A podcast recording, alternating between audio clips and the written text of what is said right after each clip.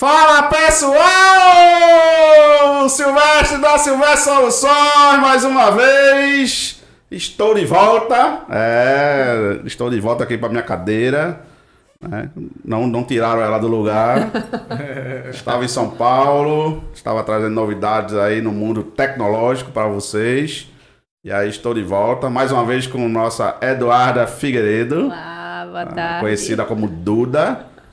Né? E queremos aqui mais uma vez, né, como, como sempre começamos o nosso podcast Soluções Cash. Ah, tivemos o sorteio, Duda, tivemos o sorteio, né, da Casa Conectada. Tivemos, só não lembro de qual o nome, mas ele não veio buscar ainda. Não veio buscar ainda? Não veio buscar. Hoje, quando finalizar, a gente publica de novo. Senão, a gente vai sortear de novo. Tivemos o sorteio aí que passamos aí uns três ou quatro soluções cats aí anunciando, que foi que nosso canal bateu aí mais de Mil mil inscritos. inscritos. E você que me vê que me ouve, né, não deixe de dar a curtida aí no nosso vídeo, assinar o nosso canal, você que vai ver aí mais tarde, né, vai escutar aí no carro, tá? Então não deixe de ah, assinar e se inscrever no nosso canal, porque você vai ajudar, como eu sempre digo, né, a colocar esses soluções cast para mais e mais pessoas, propagar aí nesse mundo da internet.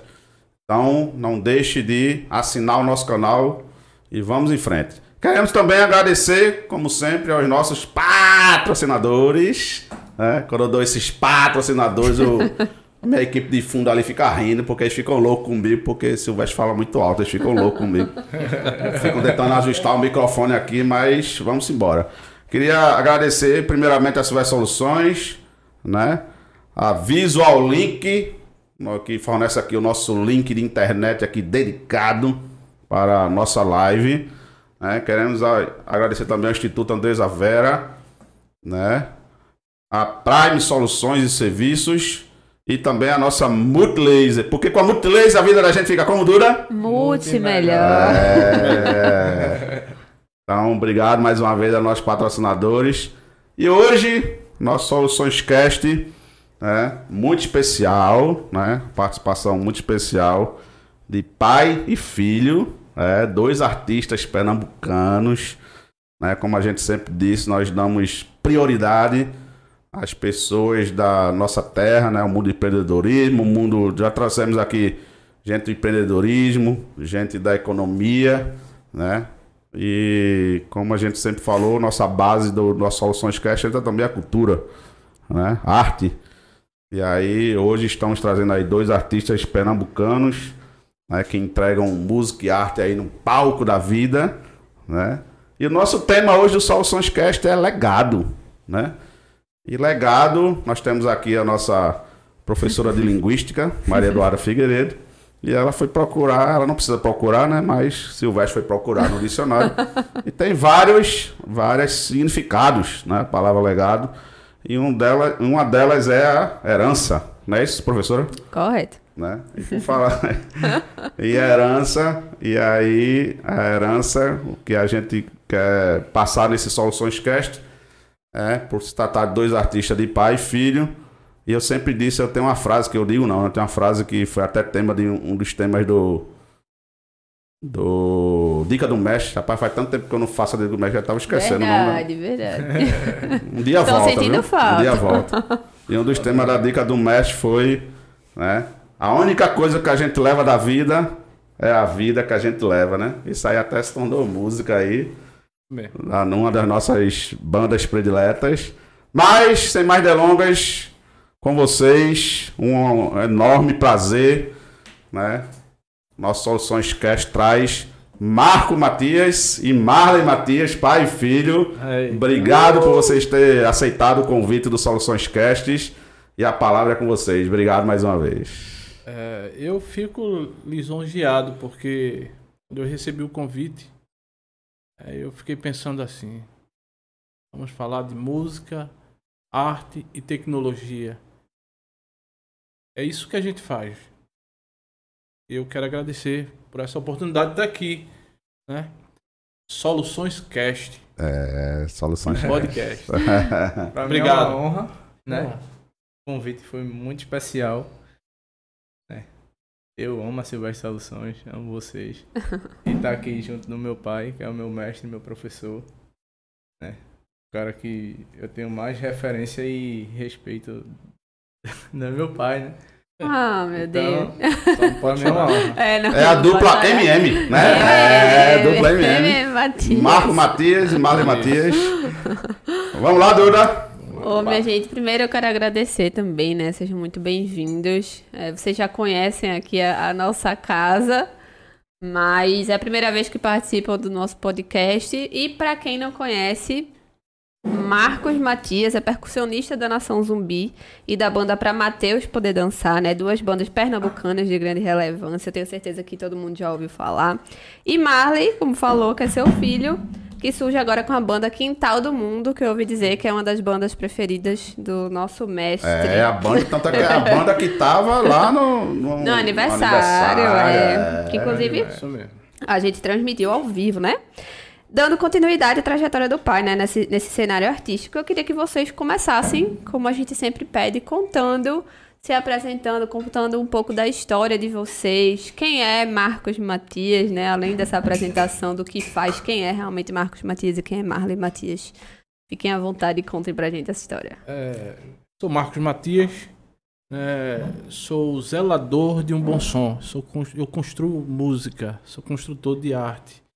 É, e isso já vem de muitos anos. Até porque eu nasci num berço de, da música. Meu pai, regente, é, e ele deixou para mim essa, esse legado que hoje é está sendo passado para os meus filhos, para Marley e Max, né? Que eles tocam junto na Quintal do Mundo, onde a gente está finalizando o disco deles. E Ah, tem mais um MM, viu? É, tem mais verdade, um além MM, é de Max tem Matias. Max é, Matias, é, que acho que tá assistindo a gente aí, que também é um fera. não? acabou de chegar de viagem também. Tava em Brasília, Brasília. tocando lá. Coisa boa. É Assim, nós tocamos juntos é, nesse sábado agora em Sergipe, com a cantora que está lançando disco, Eloa. E fizemos juntos, eu, Max e Spock, o maestro Spock. Grande Spock. É, Grande Spock. grande referência. É referência. convidar ele também um dia É. aí pra vir no E nosso foi muito bom porque tivemos um tempo juntos lá, e em, em família, e hoje é, estamos aqui no podcast já com o Marley aqui, cantor da Quintal do Mundo. Ele tem umas canetadas boas aí, que ele É. faz cada letra que eu fico admira- admirado, né? Yuri falar, o Yuri, que é o, o- o produtor do disco comigo, da Quintal do Mundo, ele fala assim, quem te ensinou sabia. Esse é o jargão de Yuri. Quem ensinou Né? sabia. Quem é. ensinou sabia. Ele é bom de letra, Marley. Bom de Ô letra. Marcão, e como é que o senhor chegou nessa área? O senhor falou que o seu pai já era, já era da música, né? Então, desde pequeno, Isso. você tava nesse meio. Como é que chegou lá na, na Ele, nação? é, o Como Marco, é ele era, ele era músico, músico, vivia da música, seu pai, ou... Meu pai, ele ele tinha três profissões e Tá. atuava nelas. Na música, que ele era regente, ele tocou com muita gente também. Ela, ele, ele era da área de samba e também ia por, era sambista, mas também trabalhava o erudito. Ele tocava muito. É, eu cresci assim, né? E Regente é aquele cara que fica no- na escola de samba fica é, com aquele um- apito, né? Tem- regendo... tem um ouvido absoluto. Certo. É um maestro. É, eu ia fazer essa pergunta. de- É, É, é um é igual o maestro, né? Igual É o um maestro. maestro. É, de tudo toca um pouco, né? Meu pai tocava piano, também tocava sopro.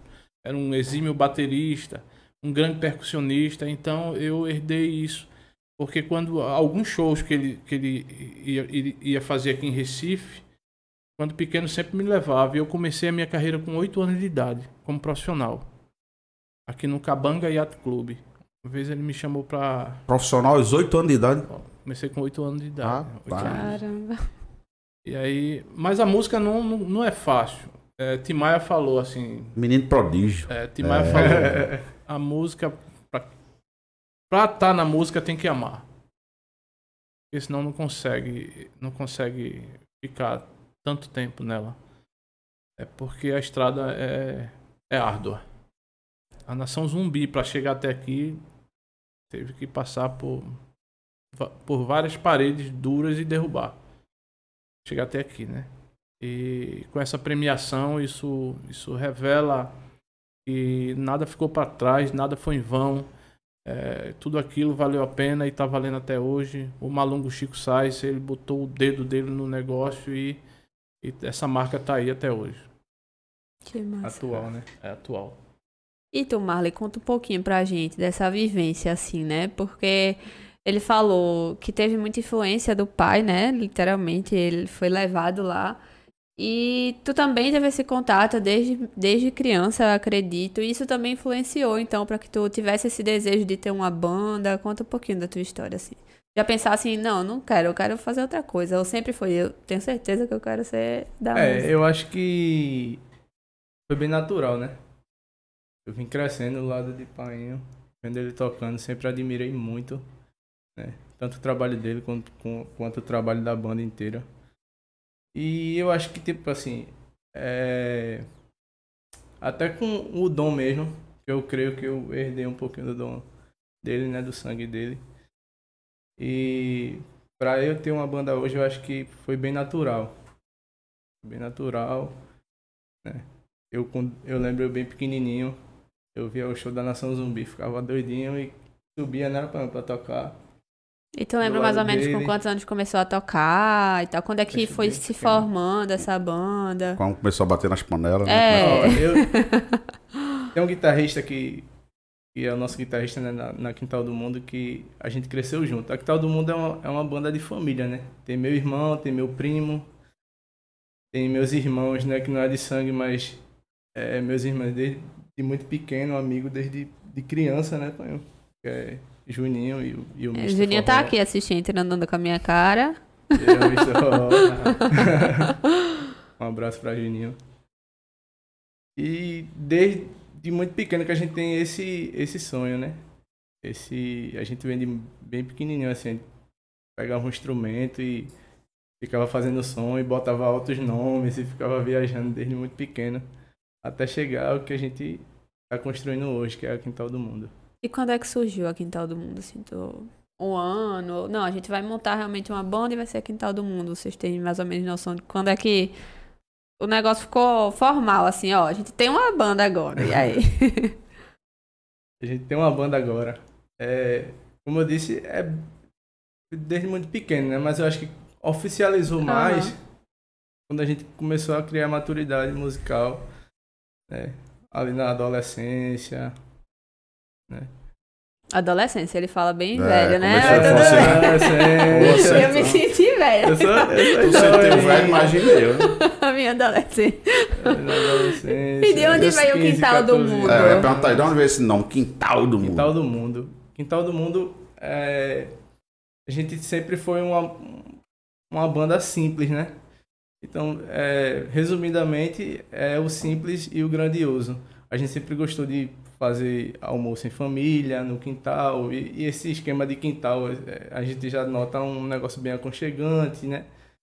Uma parada bem simples, a gente fazia som no quintal, já fez várias som no, no quintal do Silvestre.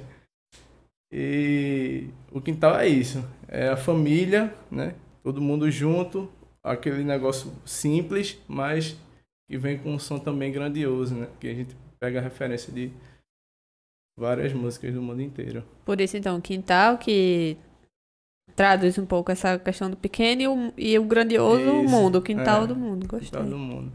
Visionário. gostei, gostei. Ô Marco, tu, é, você falou aí do. Pra quem tá. Quem nos vê e quem não ouve, e quem me ouve, você que me vê e que me ouve. Né? Essa semana, acho que foi essa semana que saiu num grupo. Ou foi se- segunda, ou ontem ou sexta passado. Saiu uma grande surpresa para nós pernambucanos, um orgulho, né? Eu me senti, parecia que é, tinha sido comigo, né? Eu O pernambucano já não gosta, né? Sou do- muito apaixonado por essa terra.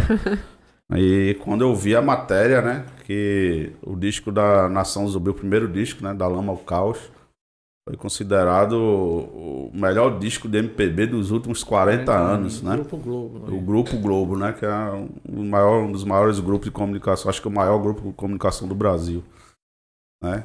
E quando começou lá a Nação, eu, eu já vi alguns documentários, né, de, da Nação, porque eu sempre fui fã, né? É, inclusive eu lembro que eu ia sair no Recifolia, né? No ano, no ano, no ano que Chico faleceu. Essa aí nesse folha comprei meu kit que tinha o chapeuzinho de palha. Esse é na É, bancada do Ganzal, o nome do projeto. Era aí- Nação Zumbi com. E aí. Era, Nação É. Zumbi, Antônio Carlos Nobre. Era o primeiro show que eu ia na minha vida de Chico Sainz. E aí soube da notícia, né? Do falecimento lá de Chico. Inclusive na época colocaram, foi Chico César no lugar, né? Isso. O nome Chico e tal, aí colocaram Chico César no lugar. E aí. É, eu já vi alguns documentários de Chico e Chico começou, né, lá com atrás com vocês, com Los- Lostal, Lostal, é? Gostava. Lostal, tá vendo que eu tô entendendo? É, Lostal. Depois, Lostal. eu não sei se foi antes ou depois, Lamento Negro. Lamento Negro. Né? Lamento Negro já, já, Ah, já existia. Foi uma mistura, né? Conta É. um pouquinho aí, Mar, como é que começou essa. É, pra gente falar um Essa pouquinho da. aí, é, pra, eu- vou te falar. A gente falar um É. pouco desse orgulho aí que foi o, foi o título, né? Do maior CDMPB aí da Nação Zumbi, pernambucano, né, dos últimos 40 anos. Como é que você que, que faz, falo. faz parte e, e- Acho que vo- você tá, fez parte do começo, desde o começo No da nação. começo mesmo. Desde o começo da Desde o nação. começo, Então, depois eu tive que sair. Na época eu, eu tive que ir pro exército, né? É, a gente morando ali em periferia e, a- e eu fui. O exército me segurou, eu fiquei lá. Um, um tempo, tive que me ausentar da, da nação zumbi na, Na época. tua época não tinha como fugir, não, porque eu fugi, tinha. né? Eu fugi. Eu... Hoje, hoje, Até o você, hoje reservista. Na minha época, quando disseram, você tem que se alistar, rapaz, eu ia orando, aí quando eu cheguei É. lá, eu, graças a Deus, não fiquei não. É, Mas na tua época não tinha como correr, não, né? é, hoje a gente não tinha nem sabedoria pra correr disso. Sim, É, mas foi uma época boa pra mim. sim. Uma época boa. É, é, a, a gente tinha o Lamento Negro. Eu Certo. sou um dos fundadores do, do Lamento Negro, Certo. que era um bloco afro de samba reggae em Peixinhos. Né? Uhum. E eu sou de Peixinhos, nasci lá. Então, o lamento não tinha nada a ver com Chico, né? Não, não tinha Certo. nada a ver.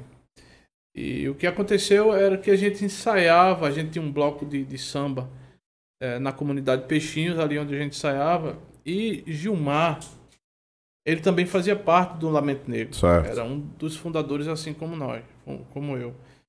Ele, ele foi trabalhar na, na Imprel, Na Imprel, sim, assim, sim. aqui no Derby. E Chico também trabalhava lá. É, Gilmar falava que quando passava ali no- nos corredores, Chico estava batucando na mesa.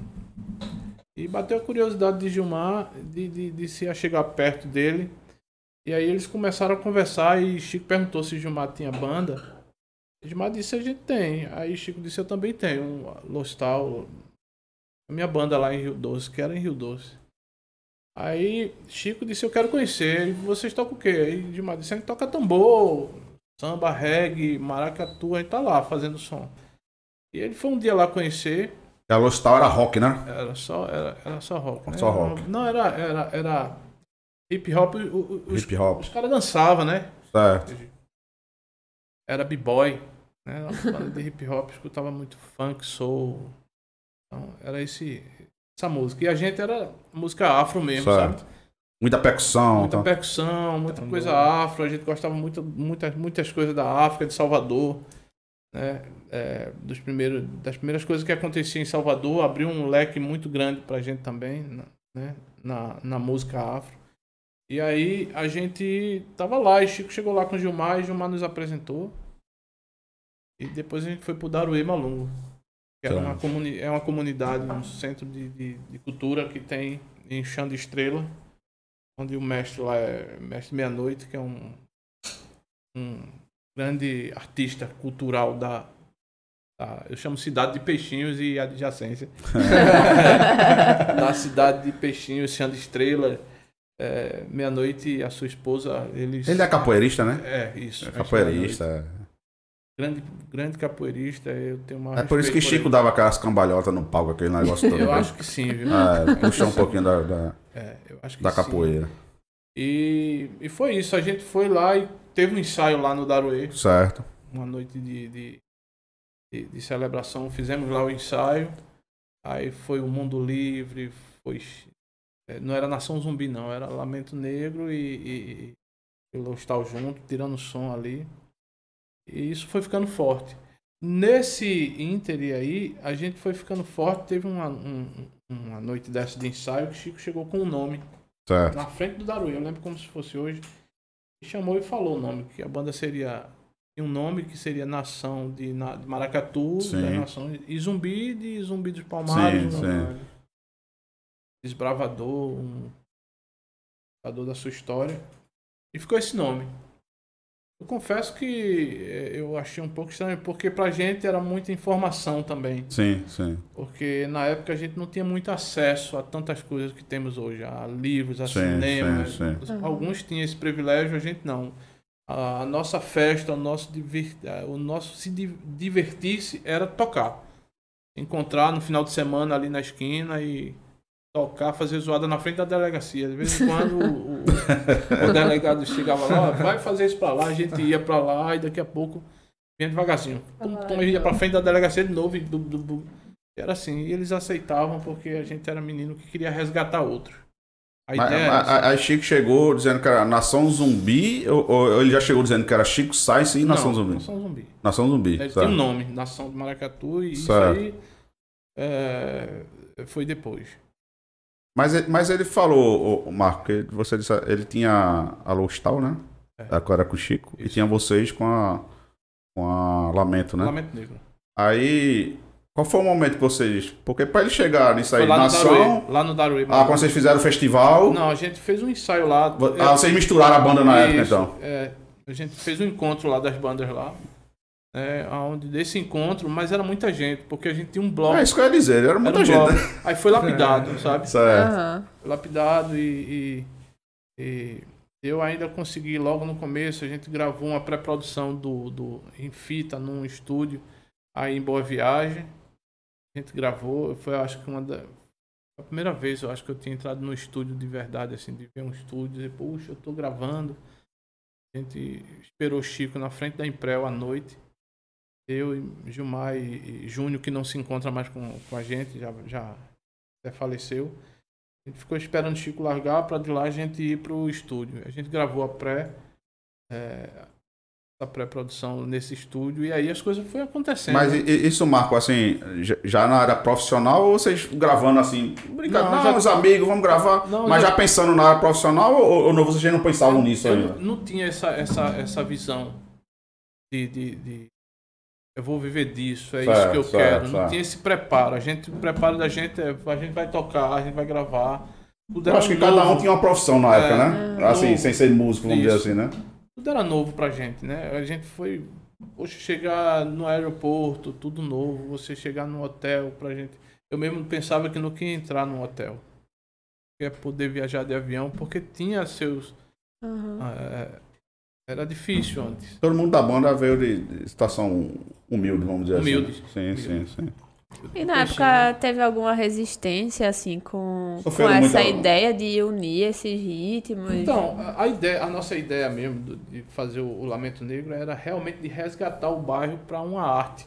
Certo. para ter uma noção, quer dizer, para ter um viés, um caminho. É porque se perdia muita gente, muita gente jovem, Aham. o crime, se perdia para tantas outras coisas e a gente tinha essa necessidade de não deixar mais o nosso irmão, o parceiro, morrer. Era um projeto, não? Um É, projeto. então a gente tem um projeto de cultura na- dentro do, da cidade de Peixinho, do bairro lá, e foi ficando forte Certo. foi ficando forte, a gente foi atraindo a atenção das pessoas, dos vizinhos, dos, é, dos jovens que estavam indo para um caminho errado, já Uhum. vem para cá e ficava ali Se ocupavam o com... tempo que ele estava ali conosco, ele estava ocupando a mente dele e ali aprendendo. E a gente conseguiu resgatar muita gente. Perdemos alguns. Existe ainda hoje esse projeto? O Não. Lamento existe. Existe ainda. Existe. O Lamento Negro existe. Tá com Maia, meu parceiro, meu compadre Maia. É, ele tá dando continuidade. e Sempre quando a gente pode, a gente dá um beijo nele e vai na frente, meu irmão, que pode parar não. E aí comece, fez, fez essa, foi a essa. Entrou no estúdio, foi a primeira gravação. Gravou. Foi quando gravou o Da Lama ao Caos, não? Aí era, era nesse disco. Era nesse né? disco Era já, entendi, Agora, é, é como. é, eu vou chegar até na parte que Liminha falou que. é, esse, esse, essa, essa, essa pré-produção, que hoje é pré-produção, mas antes era demo, essa pré-produção foi tirada das entranhas, sabe? Da, das ideias. E Chico era muito visionário no que fazia. Sim, sim. Entendeu? Chico sempre Eu trazia lembro uma- que eu vi, você vai confirmar, eu lembro É, eu tava, algum desse documentário que eu vi, não lembro qual foi. É, vocês foram fazer uma primeira, uma primeira entrevista, é, acho que foi pra MTV. E aí, Chico apareceu pela primeira vez com aquele chapéu de palha, aquela meia até o joelho. aí, Bermuda. parece que Fred, Fred 04 ou, ou Otto, não lembro quem foi, disse: Mas rapaz, tu tá ridículo, pô, que roupa feia. Aí ele dizia: ele disse, Não, isso aqui é o. Naquela viagem sonora doida dele, mas foi todo esse visionário. Ele era, já era, um- naquela época, um grande marqueteiro, né? Já tinha. E aí ele disse, não, isso aqui Na é, verdade- é a roupa do, do Mangue Boy, né? Na verdade, era, um- aí- era um bom comunicador. É, Entendeu? isso. É, ele era um Ele tava anos luz na frente, né, Marco? É, ele chegava e dizia, ó, vocês vão, a gente vai tirar o pé da lama. É, nesse primeiro e segundo disco eu não participei, eu tava no exército, Certo. né? É, eu não participei, eu fiquei esse tempo fora, né? Dentro do, dentro do exército ali trabalhando, mas eu sempre quando eu podia, eu sempre nas minhas folgas, eu tava tocando. Tava junto com o Porque a pessoal. nação já tava viajando, eu tinha que sim, ficar. sim, A nação já viajava. A nação é uma banda também de família, né? sim. Toca é meu primo e tal. A gente começou é, Gilmar na época também. Então, é, a nação tava lá viajando, fazendo sua carreira e eu aqui. né? Mas o desejo de ver todo mundo se dar bem sempre ficou no meu coração, até hoje, né? Até hoje. É, Essa primeira viagem foi pra São Paulo. Então tu, tu tava no exército, não tava com eles não, não né? tava. Que ele, que ele fala... Ele diz que é, eu vou por baixo, mas volto por cima. Olha, É a grande frase de, de Chico, né? Que Tá vendo você? É, acho que é a mãe dele que fala que, É. que ele diz, mãe, eu. eu feito você disse, todo mundo era humilde, né? Eles fizeram uma, uma cotinha, venderam um sanduíche, sei lá que danado foi, fizeram uma cotinha pra viajar. E engraçado que diz que quando. Naquela época de ônibus, né? Ninguém tinha dinheiro pra viajar de avião. Então foram lá fazendo as paradas, né, de ônibus e tal. E quando chegou, quando desceram em São Paulo, aí Chico disse que olha pro resto da banda e diz assim: Rapaz, o dinheiro da gente já acabou. É, mas, "Poxa, tu tá ficando doido, a gente mal chegou, já acabou o dinheiro. E agora, o que, é que a gente faz? Não, mas a gente vai. A gente vai sair, vai tirar o pé da lama. Ao pé da lama. A gente vai. Chegou por baixo, mas vai voltar por cima. Ele era. Tinha Visionário. muita certeza, não era, Marco, do, É. do projeto, do. E hoje a gente recebe esse presente, né? é De, É. de saber que esse primeiro disco está sendo premiado, né? É, por uma arte que não passou, que está aqui, né? Que trouxe Tão atual, é, né? é, trouxe consigo, trouxe é, E a tá fotografia, e, o e- cinema. e bem massa que esse, esse ano completa 30 anos, né? Do, do 30 projeto, né? Grito, é. Do grito, né? Do Manifesto A gente Mangue, já né? fez o primeiro show. Primeiro show em São Paulo, no Vibra Open Air, é, da, Manguifonia, onde a gente juntou os artistas que tá nesse, nesse parâmetro de 30 anos, Sim. como Otto, Fred 04, Siba, é, Canibal, é, é, e- é, Fabinho, Fabinho. Fabinho Trumer, a gente reuniu, tinha mais gente, mas conseguiu fazer, levar esse povo e a gente fez um show belíssimo, antológico. Antológico. Antológico. é. É na memória de quem viu e tá aí, deve estar aí guardado aí nas. Mas esse foi a apresentação única, não, né? Não, vai. Né? Espero que tenha mais. A gente vai- é, não é, por- não, não é não vou- possível, não. É, eu, tô sabendo que vai vir coisas por aí, né? É, tá certo. Estamos aguardando aí. A gente Tá espera, né? É, dura espera também aí, né? Espero. É. Foi lindo. Caramba. Não, mas como vocês estavam Importante. falando, é atemporal, assim, né? Tanto que até hoje é, a nação é uma das atrações mais aguardadas do, do carnaval daqui, né? Do, que o carnaval da gente que fala que é multicultural. É uma banda que ainda lota o, o, o Recife Antigo e você vê que são pessoas de todas as gerações. Então, quem nasce hoje tá podendo ver e, e provavelmente vai procurar desde pequeno, oxe, que banda é essa? Enfim. E é de arrepiar, né? Hoje, quando a gente tava preparando, é, eu coloquei pra ouvir, pra, enfim, lembrar de algumas letras. E cada vez que você escuta, você fica arrepiado. E, meu Deus, é. Como é que ele, naquela época, já escrevia isso, né? E assim, é. Como é também fazer parte disso? E pra você, é, como foi vivenciar, né? Porque é como você falou, tanto da. Como você falou também do quintal. É algo pequeno e grandioso, né? Como é que você conseguia. Como é que tu conviveu com isso? Assim, caramba, meu pai faz parte da nação e de, e de vivenciar é, essa arte tão de perto. Como é, como é que foi a tua infância, assim? É, eu acredito que eu fui privilegiado, né? Os palcos comigo. Privilegiado de, de estar perto, né? Do meu pai, contra de músicos que. influenciadores, visionários, Sim. né? Que criou um movimento, que criou um ritmo musical. Pra Era mim, inevitável, então, não, não estar nesse meio, né? Eu acho que eu pequenininho não tinha nem noção disso, né? Hoje eu tenho noção de quanto foi enriquecedor. Não, Duda, eu. eu é, pra quem não sabe, né? Marcos e, e Marley hoje são amigos e irmãos, né? Marcão, mais que irmão, pai, tudo. É, avô do coração de Eva, né? e aí a gente sempre tá junto, né? E a gente, quando tá junto, é, é, é festa e é música, né, Marcos? Então, assim, eu sou um cara, não, não toco nada, né?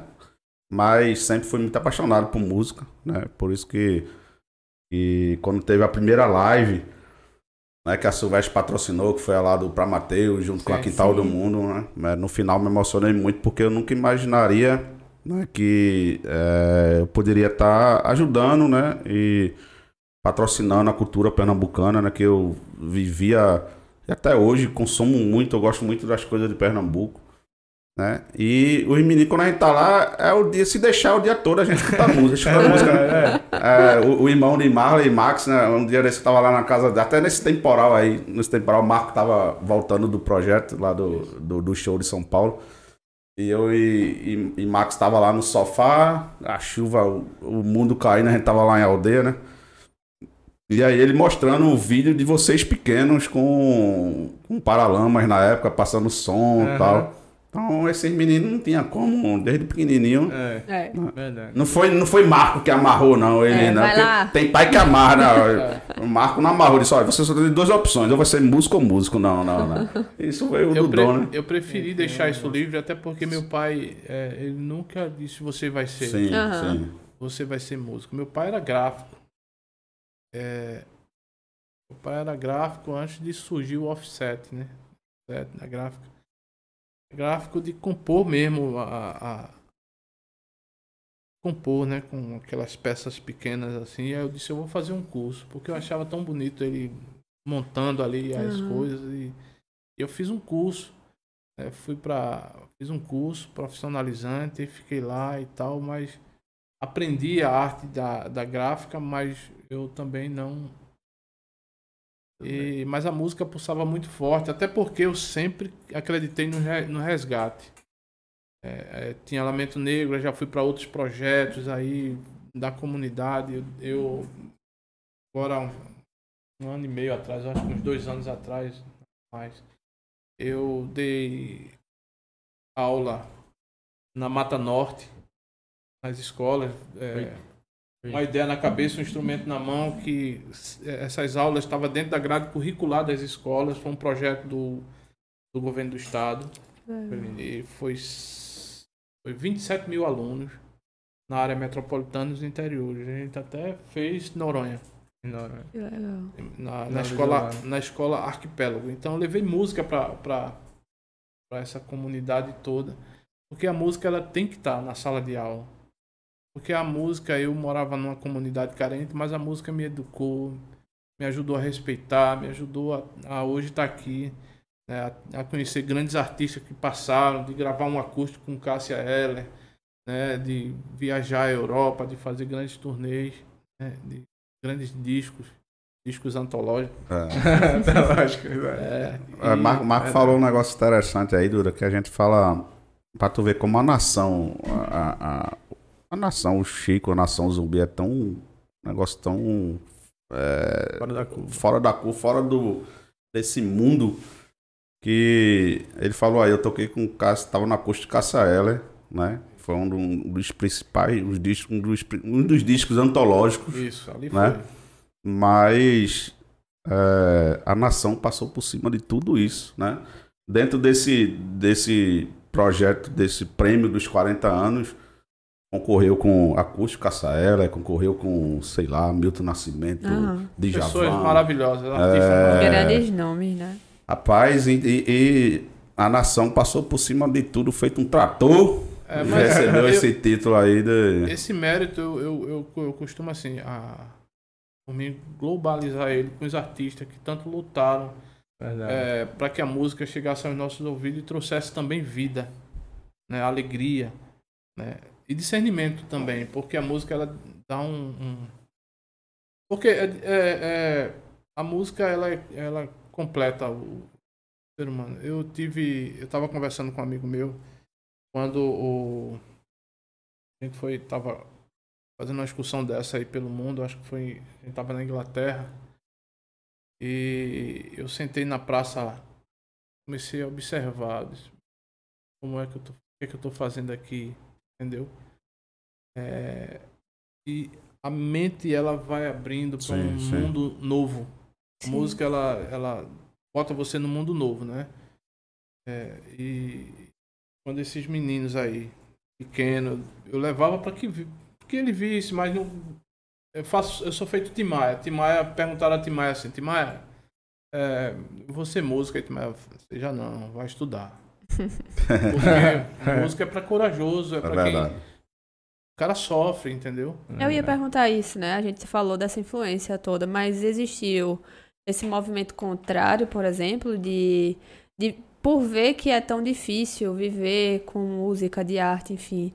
é, você temeu em algum momento que eles seguissem, ou... porque às vezes existe, né? Sei lá, o pai segue uma profissão e não, não quero que você siga, vai ser outra coisa.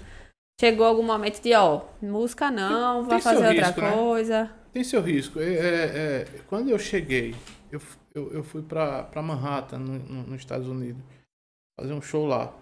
Quando eu cheguei nos Estados Unidos, eu vou falar, essa, essa é tô te respondendo. Eu cheguei nos Estados Unidos, a gente fez um show, ia ser no Central Park e choveu. E quando chove não pode fazer show. Lugar aberto. Conta de raio, essas coisas. E a Uhum. gente foi fazer um show em outro lugar, num lugar fechado. Terminou o show, a gente passou ali o tempo lá e, e viajamos, pegamos um avião para ir para Londres. Foi em Londres, a gente tocou e tal, e outro voo para Portugal. Só que na volta, que ia, tinha uma, ia terminar alguns shows nos Estados Unidos, na volta eu não tinha visto para entrar nos Estados Unidos. Eu não sabia. Uhum. Então tem esses. Eu fiquei. A primeira vez que eu saí do país, eu fiquei nesse perrengue no, no, no aeroporto. Porque quando a gente. Quando nós fomos é, pro, pro consulado, todo mundo deu seu passaporte, todo mundo recebeu seu carimbo, tudo igual. Só que o meu só era cinco dias de, de, de visto. Cinco dias de trabalho lá nos Estados Unidos. Então, como eu, como eu ia voltar para os Estados Unidos e eu desci em Londres para fazer, pegar outro voo, eu não tinha mais Eita. visto nem para entrar em Londres, nem para entrar nos Estados Unidos. Então eu fiquei ali em Londres e não podia ir mais para lugar nenhum. Então tem esse risco. Eh, Você vai adquirindo coisas na, na, na vida, você vai adquirindo experiência, sustos. Para a música, você tem que. Para ficar na música, você tem que amar a música. Não Verdade. é só estar no palco, ah, tá ali com. Não, não, a música é trabalho, a gente trabalha mesmo. A gente passa hora de estúdio, Sim. compondo, escrevendo, mexendo em coisas que tá chegando, é, equipamento eletrônico, por isso que eu falo, a música é arte, cultura e tecnologia. Aham. A gente mexe muito com tecnologia, né? É, e, e isso é, tem a ver com, com, a, com o que a gente está conversando aqui. Sem, sem contar Também com Marco. É que você, é, a gente conversando muito, sempre fala também que né, é feito quando você é jogador de futebol, a música às vezes mexe também muito o psicológico, né? Turnê, né? Você já passou por muitas turnês na Tem pessoas vida, que não aguentam não, né? né? Volta, É, você já, já passou acho que 3, 4 meses sem ir em casa, né, Marco? já passei. Né? Tinha Então, temporada que eu não vim em casa, passava esse tempo aí. No, no, meses, no- meses, no cinco acústico meses. mesmo de Cássio, você passou preso dentro de, um- de uma granja, sei lá, numa A gente fazenda. ficou em, em é, Teresópolis. Isolado lá, né? Naquela época, acho que não tinha celular naquela época, Era não? uma clínica de dependente químico que tinha sido desativada e a gente assumiu isso aí. A Universal, que era a gravadora de Cássia, assumiu essa clínica para que a gente ficasse lá compondo e levantando o acústico. Então a gente foi para lá e ficou internado ali. Era um lugar que não pegava telefone, Caramba. que não tinha contato, era só aquelas. Tava no Big. Brother. É, É, Agora tinha uma piscina, mas eu não entrava porque o frio da, de- era grande. Aí, é, Tinha uma piscina, mas agora- não tinha. É, tinha agora, é, na época que chegou o Play 1. Play 1. Aí lembro. Aí tem um videogamezinho pra É, jogar. João tá? Viana, que é o filho de Djavan, a gente é, tinha um sofá, uma televisão, a turma ficava. Eu ficava assistindo porque eu não, não sabia, não. né, eu não sabia. E a turma vem jogar e das vezes que eu ia era só pau. Levava pau, eu disse, não, vou ficar olhando. Cássia jogava um baralhozinho que ela gostava, sempre a gente tava conversando ali. E foi um tempo muito bom e de muito aprendizado. Então a música também é faculdade. Sim, sim. Uma faculdade gigante. E pra quem é, a gente falou aí de KCL, eu me lembrei MTV. Aí lembrei que você que me vê e que me ouve, Marcão é campeão do Rock Go, viu? É, foi campeão lá, tá lá, Tá lá. tá lá no YouTube lá. Como era o nome do time foi campeão? É, o, o time era, era o. Eu joguei. Tem lá a faixa, ele já me mostrou. Veste. Cansamento foi, a gente foi em terceiro lugar. Aí o River É, Prata. River, River. campeão, o River Prata. Horrível, É, certo. imitando o River Plate. certo. Era o River e horrível, aí Prata. Então o Marcão foi com- campeão do Rock Go. Isso, é, eu assisti, eu Bola. não perdia um Bons Rock Go. tempos de, de MTV. né? MTV. Aí, falando em MTV, Marco, eu vou tocar um pouquinho. Né? Por- o que foi que aconteceu, na sua opinião, né? Sua opinião de músico, de cultura. Por que a gente não tem mais hoje é, aquele movimento que existia quando eu, eu lembro quando eu tinha meus. Eu tô falando isso de 20 anos atrás. É certinho, 20 anos atrás, eu tinha meus 17, 18 anos, eu tô com 38. A MTV era um fenômeno, né?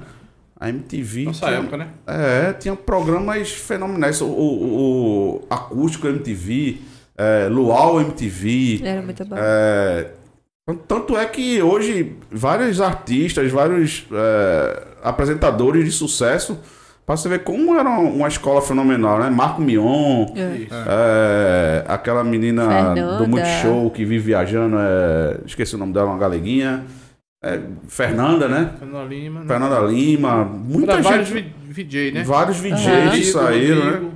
Saíram da MTV. Fábio Massari. Então, O que foi que aconteceu, Marco? Que, sei lá, aquele. Tudo isso de uma hora para outra foi embora. É- Era uma moda, era. é, as pessoas da. Sei lá, o, o pessoal daquela época, do movimento em si.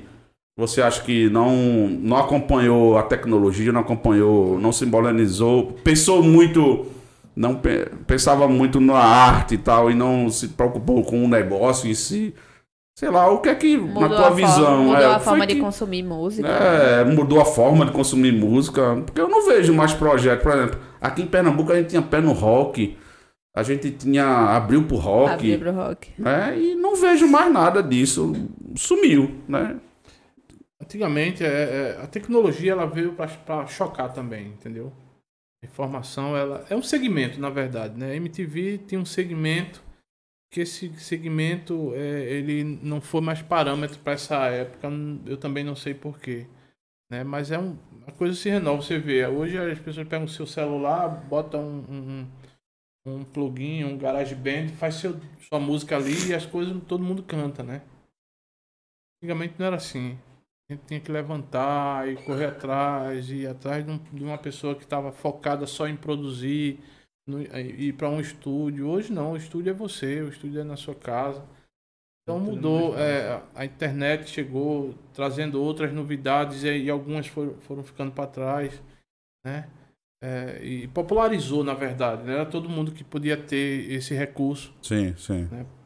só alguns, era limitado para alguns, então popularizou e isso aí deu margem para que as pessoas não consumissem só aquilo, mas agora eu tenho um leque onde eu posso consumir. Então isso fez com que a MTV Brasil ela desse essa queda de pressão né, ao ponto de não estar mais com a gente. Mas como as coisas se renovam, a gente pode fazer a nossa MTV, Sim, sim, a gente sim. pode fazer o nosso Rock Go, a gente pode fazer o nosso Luau, Exatamente. a gente pode fazer a nossa nosso acústico Nossas lives. nossas Nossas lives. lives, A gente pode é. fazer Era, é, tinha, existia essa dependência. Eu lembro que, que a cena era tão forte que é, existia um programa é, Sopa. Como era o Sopa nome do diária. Sopa Diária né, de Roger, né? Isso. Que é, era na torre Malakoff. na Torre Malakoff, rapaz, era estourado. O, o- era. Eu lembro que o programa começava acho que perto de 5, 6 horas da noite, não lembro direito. Eu tinha, quando eu saía do colégio, né? Eu estudava aqui no Nóbrega aqui. Eu já ia direto pra lá pra garantir minha vaga, né? Eu saía, ficava lá, né, direto lá, olhando, olhando, e subia lá na torre, a ficar olhando o observatório lá, né? Conversando água, às vezes tinha um dinheirinho, tomava um vinhozinho carreteiro, e ficava... e Se vem ficava- revelando as raízes. ficava esperando o- a hora do programa, porque era estourado. Se eu não ficasse lá, chegasse de meio-dia, eu não arrumava vaga, não. Né? Eu ainda penso nisso, sabe? Eu penso muito nisso. De, de... ex- ex- Existe e tá surgindo tantas bandas boas que a gente não vê. Aham. Porque é, Festival de Garanhuns, você para entrar lá, você precisa de, de ter um, um esquema, Sim, tem que ter sim, um, sim. um edital, tem que ter todo. todo e, e não é todo mundo que, que pode. Se você tem uma banda boa, boa de se ouvir, boa de se trabalhar, mas não tem o recurso de chegar lá, você não vai tocar. É, então eu ainda acredito naquele formato lá de trás que reunia as pessoas Sim. na comunidade, fazia é aquilo que a gente vivia, né? Pé no rock. Pé no rock, sim, sim. Você ia Dá aí- visibilidade a essas bandas, Isso, né? essas bandas. Pra você ver que a, a- a cena era muito forte, que eu lembro que eu fui pra um pé no É, rock isso, no é shopping, no estacionamento do Shopping Recife. E como o nome já diz pé no rock, eram só bandas pernambucanas, né? Não vinham bandas de outros, de outros lugares. E eu lembro que foi um negócio estourado, um negócio de 10 mil pessoas, um negócio estourado no, no estacionamento do Shopping Recife, lotado, né? E Lembra do Verão Vivo? lembro, lembro. Todas essas coisas acabaram. Mas a gente tá vivo, né? A gente pode fazer coisas novas. Pode trazer. Pernambuco é um celeiro de arte e É cultura verdade. gigante. Né? A gente não tem noção. Tem sempre um- alguém que está costurando uma roupa diferente. Tem alguém que está batucando um instrumento diferente. Eu mesmo fiz um show agora em Sergipe que eu usei uma antena de, de aquelas antenas que se usa de teto. Quando ele fala antena, eu já pensei que era antena de, De- de, de grade, de grade. internet. Mas a antena de grade não tem como ser que é vazada, né? É. Mas a antena, antena tipo de Sky, né, Marco? É, Aquela redonda. Aquela redonda lá, eu, a, tá, tá sendo descartado isso. Isso, isso. Hoje é tudo streamer, é tudo É, na internet. É. Internet. E esse é muito bom também, porque a gente tem, tem 5G já tá por aí. Tá 5G tá chegando, tá Vai chegando, chegar. tá chegando, tá chegando. chegar pra gente não ficar pra trás. É Tem isso. coisas novas, a gente precisa aprender com isso. Né? E, e, e a vida é uma evolução dentro da arte, cultura e tecnologia que tem que se veredar mesmo.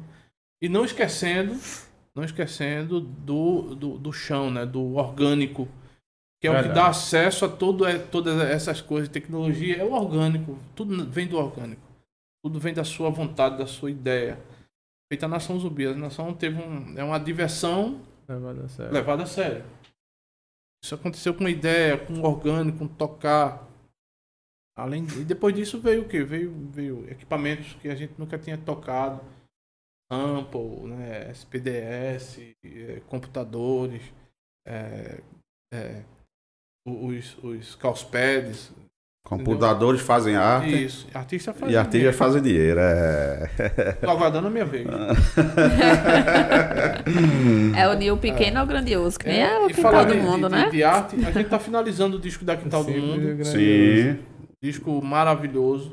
E foi até usado, não foi é, esses elementos que o senhor citou aqui. Foi usado isso aí. Hoje em dia a gente fala disco, é porque é a nossa maneira de, de dizer, né? Mas hoje em dia você faz a música. Faz a música pra subir nas plataformas, né? Isso. Não existe mais o. Eu ainda tenho esse dialeto. Eu sigo esse. Ainda sai o, o- o disco? Sai, vai, vai sai. sair o disco então, né? Sai. Vai sair o, A Devotos. o CD. Vai Sai sair o CD CD, da nação, vai sair, entendi. A. Devotos acabou de lançar um, um, um novo disco dele que é de, de reggae. Certo. Devotos de reggae. E agora saiu os vinil. São vinis. Estão começando a sair vinil de E novo, vinil. sim. Coisa Tá. maravilhosa, linda. Eu vi quando. O, o- porque eles mandaram fazer, acho que foi em São Paulo. Quando a gente tava gravando lá o, o programa da Vi- Vibra Open Air, é, chegou lá os discos pros meninos que tinha saído do forno. Eu acho muito válido é, todo mundo quer disco de vinil. Entendeu? Apareceu um disco de vinil, toma quer. Clássico, né? É clássico, é. E você que tem seu disco de vinil É e não sabe onde comprar, né? Rapaz, como é que eu faço pra botar esse disco pra tocar? É, na Silver Soluções a gente vende a linha retrô da Pulse, né? Sim, É, que, que é pega, o seu- linda, inclusive. pega os seus discos de vinil lá, né? Então, Olha, não esqueça, retrô. é, a linha retrô da Pulse. É.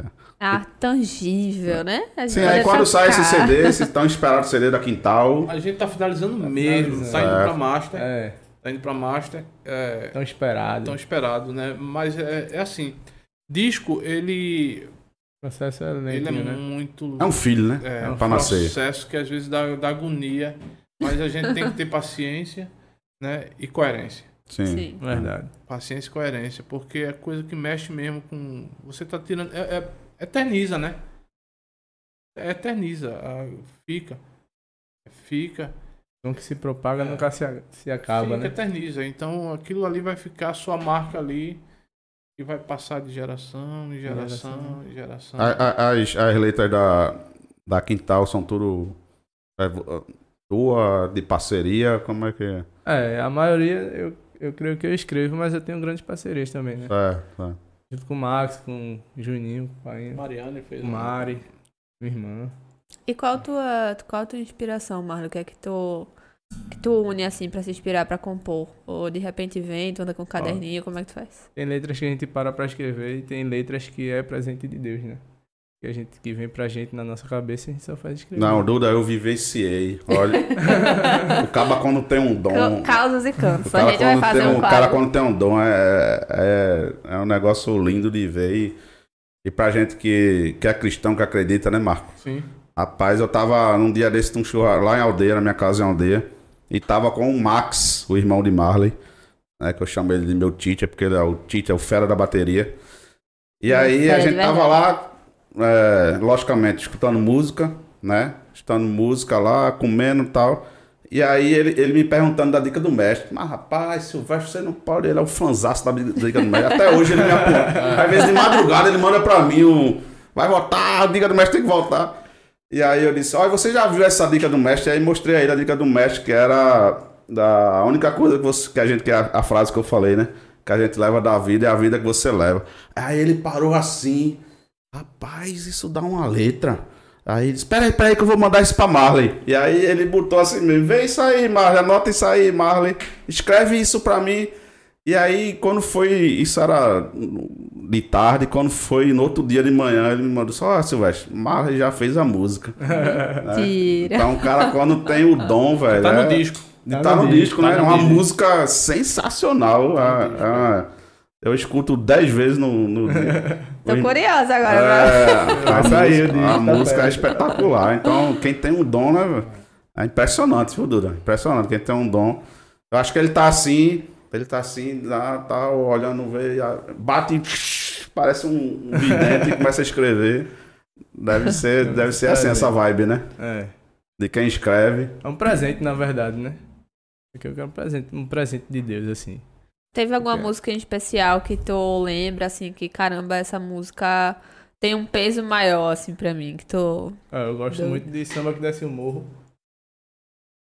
Compositor, que a música é um filho, né? Tem, a preferida, tem, tem, sempre tem a preferida, não tem? Tem, tem, Tem, sim. tem. né?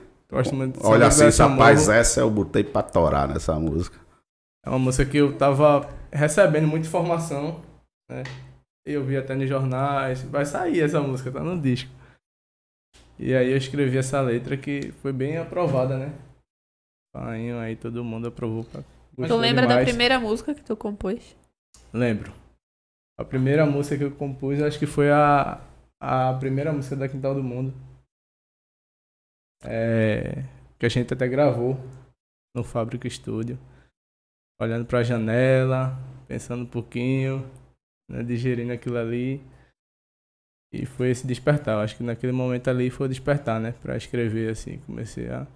Eu creio que essa música foi um presente de Deus, né? Que veio na minha cabeça eu escrevi. Mas composição, eu creio que na- né, na- da minha parte é isso, né? Tem letras que eu, eu escrevo que eu tô vivendo, que vem e eu escrevo que eu tô vivendo. Mas tem outras que vêm que é presente mesmo de Deus. E quem é a primeira pessoa que tu mostra quando tu compõe? Como? Quem é a primeira pessoa que tu mostra, geralmente? Assim, eita, compus uma música. Quem vem na cabeça pra tu mostrar? Ó, dá uma olhada nisso aqui. Meu mestre. Deixa ele, falei até pra Juninho, que é o parceiro dele, disse, olha, Meu parceiro Juninho. estrada. Não é fácil não. Estrada não é fácil não. Cortar o Brasil, como a gente já cortou, não é fácil não. Mas a- eu sempre tive um incentivo forte para poder estar na estrada. Para poder deixar para esses meninos é, essa, essa história, que é uma história continuada, né? Verdade. Que tá passando de geração a geração. Eu tive um incentivo muito forte da minha esposa. Eu ia passar a temporada fora, eu olhava pra trás assim, dizia, tem que deixar esse povo aí. O coração treme, mas dizia, vá-se embora, porque eu, eu seguro a barra aqui. E a mulher, a esposa, a pessoa com quem você tá, ela dando pra você esse suporte, você vai longe. O que a gente espera Sim, de sim. quem a gente tá próximo. Isso. Vai lá que isso vai acontecer, isso vai dar Aham. certo, vai ser bom, né? A música é difícil. Em Recife é difícil você viver de música, trabalhar música, você tem Hoje eu tava conversando com a Anne que as pessoas, não sei se é pela idade, eu acho que na música a gente não tem muito que provar mais nada, a gente já fez o que tem que fazer e a gente só faz agora é dizer, ó, vai que dá. Porque a pessoa desbravar é difícil. Você pegar um facão e entrar numa, num canavial e sozinho e cortando ali, fazendo uma passagem para quem vem atrás, para quem está chegando é mais fácil, porque já tem um caminho. Antigamente não tinha esse caminho. O caminho era, era confiar um no outro, né? Um amigo no outro, um malungo no outro, vamos pegar e vamos. Aí para esses meninos aí, para essa geração que está chegando, já tem já uma ideia, um caminho, sabe? É como o Jorge estava falando para, acho que foi para você, Jorge. Inspiração, fazer um disco, escrever, você tem que ter uma inspiração. É. Você tem que pensar no que é, a fazer o que você está Diferente. fazendo aqui, tem que ter uma inspiração. Você está alcançando é, e trazendo para perto de você pessoas que você nunca viu. Você está começando a, a, é, empreender é, visões nas pessoas. Entendeu? Você está começando a abrir olhos através da, da Soluções Cast, né, de, no, no mundo empresarial, no, no- no mundo da tecnologia, no mundo da, da- da- da- das fibras, do, do- do que vocês Verdade. entendem aí, que é a área de vocês. Eu entendo é, é música, mas é- isso aqui está se abrindo um leque. Tem gente que está em casa agora assistindo, né? E dizendo, poxa, eu vou ter que encarar essa barreira porque, entendeu? É olhar para trás, ver as crianças e dizer, tem alguém do lado dizer, vai, vai que vai dar certo. Então você que está em casa aí, não esqueça, vá, vai dar certo. Em frente, né? Busque, cave, vamos para cima. Vai pra cima que foguete não tem ré, É, né? não tem ré, não. Não tem pode que, parar, depois não. que entrou no foguete tem que ir A gente cima. recebeu logo de princípio, quando a gente começou a tocar, que foi um boom na cidade.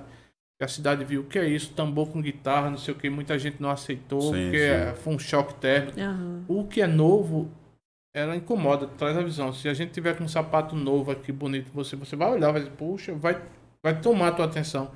E a nação tomou atenção de muita coisa aqui, né? É, mas, assim, a gente não quis ferir ninguém, a gente só quis fazer música, arte e trazer para perto a tecnologia. É, tanto é que a gente fez um projeto passado que era Corda Povo. A banda fazia show voltado para as periferias, onde a gente fazia.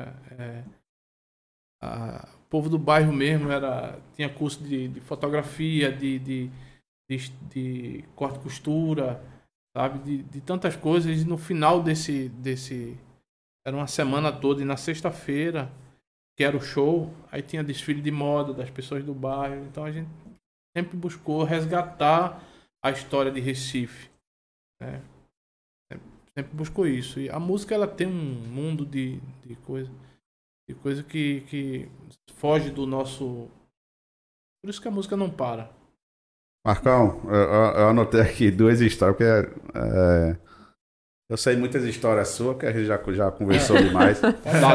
e aí eu, eu anotei uma história, uma, uma, uma. Ao mesmo tempo triste, mas. é, diferente, que é- foi de um voo. A gente fala muito de avião, quem Marco já viajou demais, né?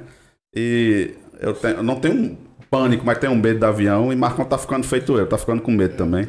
Tô ficando assustado. É, tá ficando assustado. É a idade, né? E aí ele tem uma história, dentre outras, que a gente já conversou muito, história de avião. É, conta aí, Marcão, aquela história, acho que não sei se você estava indo para os Estados Unidos, da situação da- do cidadão que felizmente veio a óbito dentro do avião. Meu Deus. Vendo. Você vai me contar ainda. Não, mas a história que Marcão conta não tem como. Realmente, realmente. Conta aí, Marcão, como é que foi essa história? Como é que foi essa história? dessas viagens aí.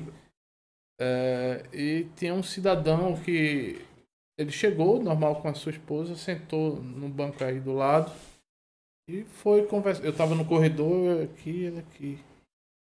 E acho que isso foi 2001. Não sei, um, eu não lembro o, a- o ano.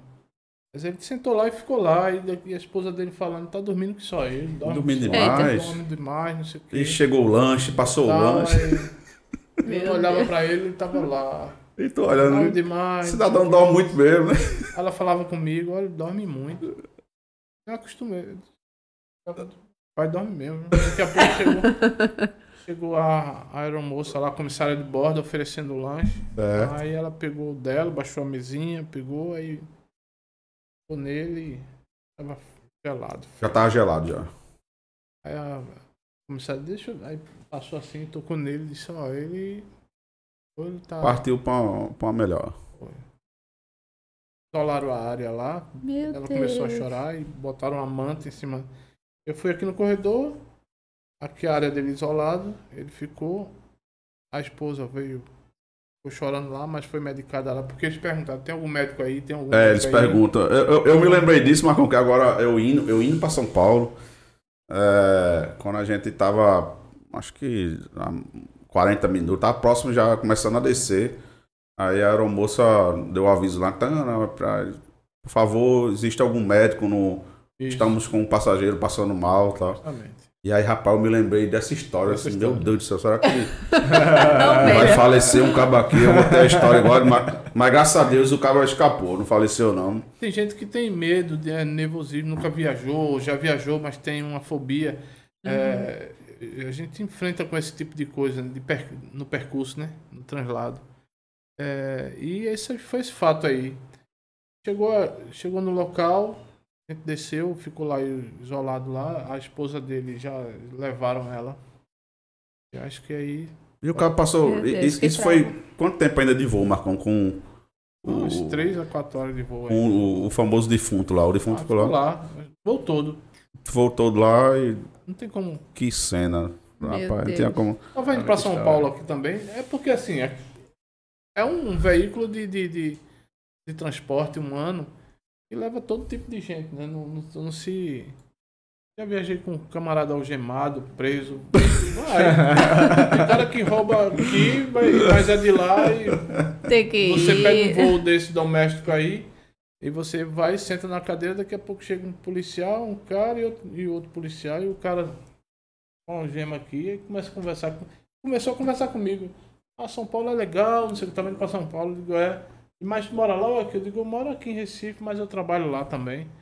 Aí tal, e eu, quando eu vi ele conversando comigo, ele fez assim quando eu vi um algema. O gêmeo. Esse cara tá. Tem, uma, tem uma história parecida com, a, com o Jaque, mas a gente não pode contar. Pode não. Já que é uma colaboradora, não. A gente não pode, Não pode contar, não, né, Dudu? Só no bastidor. Ô, Marcão, e toda essa. Mas, mas tem a segunda. Tem a segunda. imagino. Tem a segunda. Ah, segura aí, segura aí. Eu quero que ele conte.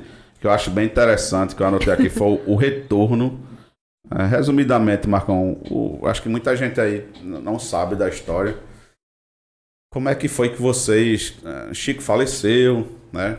Falando também um pouco da nação. Chico faleceu e aí imagino que o o mundo veio abaixo pra vocês da banda, né? Sim. Porque Chico era o vocalista e tal. Era, acho que era um dos- principais compositores, né? Então, mas vocês passaram quantos anos parados? Dois anos, foi? Acho que quase isso. Quase dois anos, né? Quase dois anos. E como é que foi aquele dia, o dia que vocês disseram, a gente vai voltar? Conta aí, Marcão, como é que foi essa história?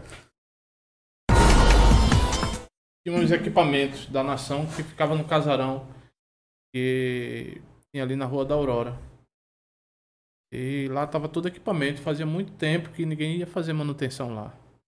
E tinha cupim, porque casarão antigo de, né? E a turma disse, ó, a gente precisa passar lá, não sei o que, pra dar uma olhada, ao menos pra ver, limpar, tal. E foi, né? Marcou e foi. Marcou um dia e foi. Todos os integrantes da banda. Foram só três, depois marcou outro dia pra ir todo Certo. mundo. E ficou aquela história, gente, vamos tirar um som, vamos ver se tá funcionando e tal. E aí, é, teve um dia que marcou pra tirar um som lá, casarão, né? Chegou lá, começou a, a tocar, a fazer limpar e tocar. E teve uma dessas noites aí que a gente tava tocando lá. Abriu a janela, tem um bocado de gente do lado de fora lá. Pra gente voltar a tocar, fazer música. O pessoal escutou, né? Ah, Vocês, não, vocês porque- ensaiando. O casarão, ele dá acesso direto para a Rua da Aurora, onde passam os carros, né? Então, houve um caosinho ali quando começou a escutar os tambores a gente tocando. E foi aí que decidiu a voltar mesmo a tocar, entendeu? Sim, sim. Voltar mesmo, porque Chico não queria que a nação parasse. É, não estava no coração de Chico que a banda parasse. O coração de Chico tava que a gente tivesse tirasse o pé da lama. Sim, sim. Não tirar assim o pé da lama pra, pra ser. Não, mas tirar. Viver. Mostrar, mostrar ao mundo, dig- né? dignidade Sim, sim. através da arte. Que é tão difícil a pessoa ter dignidade por, por conta do preconceito, né? Antigamente você tocar era um desocupado, você Isso, é, isso. eu- desocupado, vai dar pra isso, pra aquilo. É, geralmente os pais da época, pais queriam que a filha ou o filho um doutor, algo. e a gente decidiu pela música. Na verdade a música decidiu por nós e tinha esse parâmetro aí, né? Enfim, E o senhor acredita que esse preconceito já, já acabou? foi superado? Não, foi não. Não, né? Não. Não foi não, porque é, eu não vivo muito nas comunidades, eu passo só. É, mas sei que é, os grupos que. os grupos de, de cultura, eles sofrem com esse preconceito. Eu, eu fiz um, um grupo na época, em Jardim Brasil, que era o Serpente Negra, que era um bloco. Na comunidade estava ficando muito violento, tava começando a entrar droga de todo tipo. Os meninos queriam ter um sapato bom, uma camisa boa, não tinha. Aí via um camarada e ia roubar. Eu disse: Não, não vou deixar isso acontecer aqui não. Aí eu comecei ali a, a- a aprender. Não, não existia youtuber. Eu comecei a observar os instrumentos do meu pai. Meu pai tinha alguns instrumentos, eu desmontava, montava e tal. Eu aprendi a fechar, não sei o que. Aí eu aprendi a confeccionar instrumento. Confecciono instrumento. E aprendi ali, eu disse, pronto, agora eu vou chamar todo mundo da comunidade. Eu fiz uns 12 tambores, fiz uns caixas, é, fui fazendo e botei na frente da minha casa. Já de Brasil na época que eu morava, eu disse, minha mãe, eu vou botar aqui na frente de casa. E botei. A menina passando, quer tocar? Eu quero tocar, eu digo, então vai tomar um banho. Vá tomar banho e volta, que daqui a pouco a gente começa. Venha limpo pra cá. Entendeu? Já, já dava um. um, Um um opa, estímulo, né? Mas eu quero tocar agora. Agora você não vai tocar. Você toma um banho e volta. Aí a gente aqui conversa. Aí eles faziam isso. Ia lá, tomava um banho, voltava. Posso tocar? Eu digo, calma. Tem que ter aqui. Tem que conversar comigo para tocar. Então os instrumentos ficavam lá e eles só tocavam quando dava um, um, um- um comando. Aham. E eles não tinham esse comando em casa, porque eles ganhavam para os pais. Aham. Então, Eram muito livres, é, muito soltos, eles né? começaram ali a ter um- um- Uma certa educação. uma né? palavra de ordem, uma palavra de, Disciplina. Disciplina. Então hoje eu tenho amigos meus que hoje é professor de professores da universidade que começou, ninguém acreditava nele, é, Tem uma família lá em São Paulo, que é de Moisés, Moché, toma conta de uma grande ONG, Um projeto massa. que as pessoas tinham medo dele na rua, eu tirei o registro dele. Eu e Yane, a gente foi, a gente assumiu, tirou o registro dele. Hoje ele é casado, toma conta de muita gente lá em São Paulo. Né? Tem um trabalho dele muito lindo. Inclusive eu tive lá, eles foram me buscar, fizeram uma homenagem que eu fiquei muito emocionado, porque é um galpão muito grande. E quando eu cheguei lá, eu disse: Eu quero lhe mostrar algo, não sei o que e tal. Eu conheci esse menino, ele é a ônibus. Sim. Eu disse, eu... Aí a turma, a Anne disse, eu peguei ele disse, você vai pra onde? Ele disse, não, eu moro aqui, eu tô aqui na rua, não sei o que, você vai ficar na rua mais não, vai tocar comigo. Aí eu disse, Anne, eu trouxe esse menino aqui pra casa. Ele, que é isso? Pô, esse, esse menino veio pra lá e pra cá na rua, todo mundo tem medo dele, mas Marco, não sei o que, eu digo, mas ele vai ficar comigo. Vai ficar aqui. Aí o nome dele é Moisés. É, e aí ele ficou, aí eu aluguei lá um. Fiz muito, confeccionei muitos instrumentos, eu aluguei um quartinho, uma sala e botei lá. Aí disse lá, eu vou conhecer seu pai e sua mãe, a gente vai lá. Ele disse, Anny, a gente vai lá na casa dele. Ele disse, menino mora na rua, a gente vai lá. Seu pai mora. Aí ele não queria dizer, eu digo, você vai dizer. Aí ele me disse depois, não sabia pegar num, num talher, não sabia nada, senta aí na mesa, a gente vai comer. Hoje esse menino é professor em São Paulo. Enfim, ele tem um trabalho gigantesco na USP. Tem alunos da USP, professores da USP, que, que toma conta de uma ONG gigante. Ele chegou lá em São Paulo, um carrão, eu queria falar com o senhor, não sei o que. Quando eu vi, eu digo, "Mó, quanto tempo? Fazia muito tempo. Ele pediu a mim para ir para São Paulo, que tinha um projeto lá, e o, camarada que, que levou ele para tocar lá, foi para tocar, ele foi tocando. Disse, eu vou levar ele lá para tocar, pode ser, pode, leve ele aí tal. Aí ele foi, aí voltou, aí depois foi de novo disse, tem um projeto que eu tô querendo trabalhar, eu procurei saber, era um projeto decente. Só que ele virou professor do projeto. Ele começou a confeccionar, fazer, dançar, construir. E hoje ele é um exemplo lá na, na cidade lá onde ele está. Tem a sua casa própria, tem seu carro, tem cuida de coisas.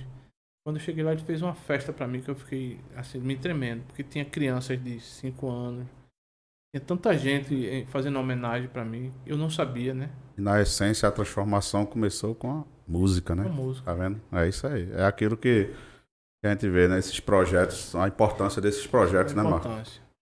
E quando a gente vê esses projetos aí nos bairros de cultura. né, Não às vezes- discrimine, ajude. É, às vezes tem gente que não entende, né? Mas como é que um projeto de um menino tocando vai poder mudar É. a vida de um. Às vezes acha que é só Acho que às vezes o cara, não, o cara tem que ser músico para mudar a vida dele. Não, ali você tá aprendendo educação, disciplina, né? É. É, é, várias, várias, vários tripés, né? Várias sustentações que você vai levar na, na sua vida, né? Tudo isso que a gente faz já era para estar na escola. Sim, sim. já era para é. ter, já era partir da escola, mas não tem, né? Você vê, eu tive meu professor de arte, foi J. Miquiles, Sim, sim. compositor, a- pai do amigo meu, Miquiles, que, Miquilinho, que toca com Geraldo Azevedo, toca com, com também com Elba. O pai dele era meu professor de arte, né? Eu chegava dele, professor e tal, eu gostava de ter aula dele porque ele era, ele era muito coerente no que fazia. Mas a gente não tem isso. Acho que a nossa cultura hoje, a partir da escola, é roubada. Entendeu? É roubada. Você não tem o que deveria ter. Eles não passam o que deve passar. As pessoas não aprendem o que deve aprender. São atalhos que cortam a vida de uma pessoa. E a gente foi, eu tive que buscar isso na comunidade, né? Sim, sim. Tive que buscar isso lá na comunidade e ajudar. Eu botava pessoas na escola. Tem uma escola chamada Ageu Magalhães em, em- na Vila Popular. E tinha crianças que já Linda. em Olinda, que tinha criança que, que já tinha sido de lá, mas tinha sido expulso da escola. pô.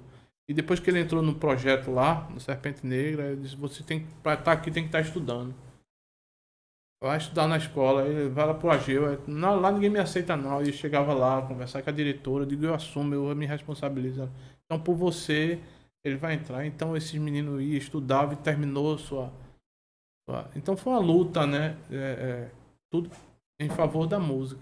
É, infelizmente, a gente vê que, até por falta de apoio né, na, nas comunidades, esses projetos acabam acabam acabando, porque, de certa forma, sempre vai precisar também de um apoio financeiro, porque, eu falou, tem, tem menino que tá na rua, realmente, você tem que Uhum. levar pra dentro desse projeto, você precisa de recurso. Às vezes é uma roupa, comida, porque, querendo ou não, por mais que, que seja, assim, um projeto de música, você acaba tendo que dar assistência, de certa forma, né, sendo... A gente vê muito em escola pública, por exemplo, tem a questão da merenda, e, e a merenda, é, ela tem todo um, um contexto, não é só um lanche que o Sim, menino sim. Às vezes é a única refeição que, a- que aquela criança tem. Então, assim, é, é até um apelo, né? Não só para o Estado, mas, enfim, para outras pessoas que também podem apoiar e procurar esses projetos menores que tem nessa, na, na periferia, em comunidades e tal. E, e passar a enxergar com outros olhos, né? Porque às vezes a gente vê é, a questão do preconceito, seja por conta de música, às vezes tem muito preconceito em relação a maracatu, né? Pessoas que, que é o preconceito mesmo, né? É aquele que o que não conhece e discrimina, é, de olhar e às vezes diz, ah, não, é macumba, né? E, e dá um, um ar pejorativo e Pois é. acaba não apoiando aquelas crianças que estão saindo da rua, estão saindo da criminalidade, estão realmente à margem, né, da sociedade e estão sendo resgatadas é, através de música, de arte, enfim. É um saber ignorante, né? Eu, eu, É. eu costumo dizer. As pessoas É estudam verdade. tanto para ser tão ignorante é, em, alguns, em alguns pontos. É, eu sou um resgate da, da, da cultura da cultura de Pernambuco. Eu, eu sou um resgate. É, eu já viajei o mundo. É, eu, eu, eu tive na Macedônia, eu vi tambor lá. Então as pessoas de fora sabem aproveitar e respeitar mais. Entendeu? Eu, eu, eu tive na Eslovênia, lá também, entendeu? Eu, eu tive em vários países que vi as coisas da cultura daqui funcionando. E aqui a gente é negado. Sim. A gente é negado o direito de fazer cultura. Tanto é que o- agora, no período de agora, teve essa chuva, essa catástrofe, tanta gente foi embora, tanta gente, mas tem pessoas que dependem do emprego informal, Sim.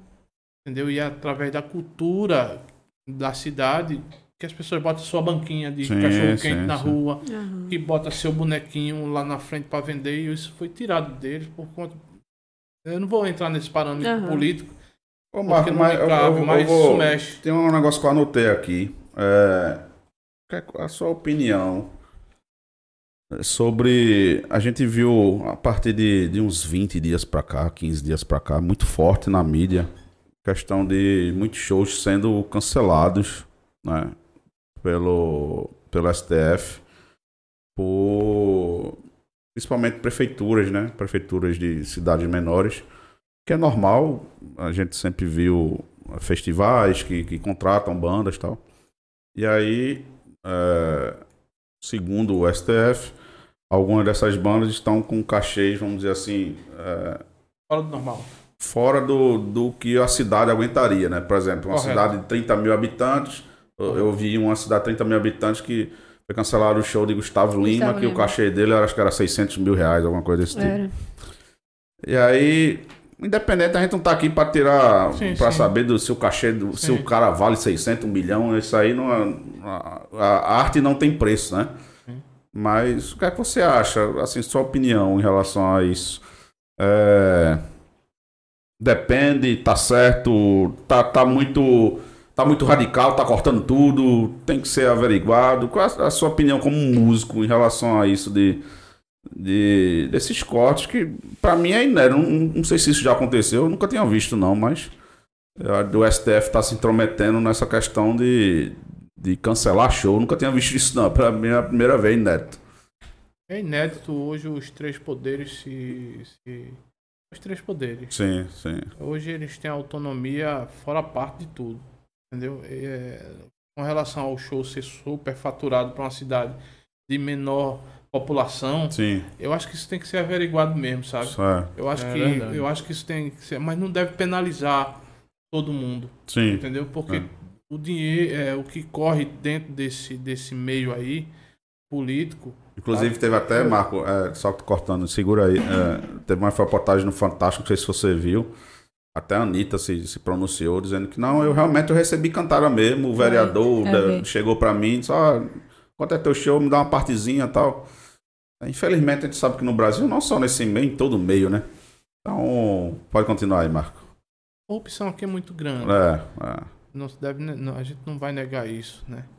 Mas enfim, eu acho que tem que ser investigado quem, por onde começa essa fonte. A raiz da coisa. Não né? pode penalizar quem está aqui, porque é, é, é, o, o, o povo, lá, a comunidade, ela é penalizada de uma forma tão trágica. Porque é aquele negócio, quando cancela um show desse, né, tira a oportunidade de. Aquele que você tá dizendo, né? Do informal que botou a Sim. banquinha e tal. O Então, pessoal que levou água aí, que Sim, levou água, sim. precisa de. Não tem mais. Não tem alimento. É, é uma, não tem um suporte de alimento correto. Isso, isso. A prefeitura dá, parece que está dando, porque, sabe, não é. A gente, a gente vive num país que o país que a gente vota, paga os nossos impostos e a gente tem a nossa contribuição. A gente contribui com o país, seja ela de qualquer forma, mas contribui, Sim. né? Direto É, ou indireto, né? Direto ou indireto, então precisa desse apoio. Isso não é esmola. Sim. Isso não é, é um direito, é um direito é, adquirido, né, para o povo o pernambucano, o povo brasileiro, enfim, de cada país, de cada cidade. Então, eu que já viajei, viajo muito é, e vejo as coisas funcionando lá fora, entendeu? Coisas que eu chego aqui, eu digo isso é um absurdo, entendeu? É um absurdo você tirar o pão da mesa de quem trabalha de verdade, enquanto o outro está lá é, no seu gabinete, está lá com a perna em cima do, do seu, seu birô e, e contando dinheiro, Verdade. jogando dinheiro em cima do, cima do prédio, botando por canaleta, tá- tá- você tá entendendo? Então, Na cueca. na cueca, Na meia. tirando do pensionista, tirando do absurdo. aposentado, tirando do trabalhador. É, eu não gosto de falar desse mérito não, porque mexe muito. Sabe? Aí eles querem penalizar quem? O emprego informal. Vamos lá, a banda que está com 600 mil de cachê. Cara, para uma população que é menor na cidade, tem que ser investigado. Por que isso? Michael Jackson, infelizmente, partiu. Entendeu? Então, não, não precisa ser assim. Entendeu? Eu acho que não precisa ser assim, não. A gente sabe que tem erro aí.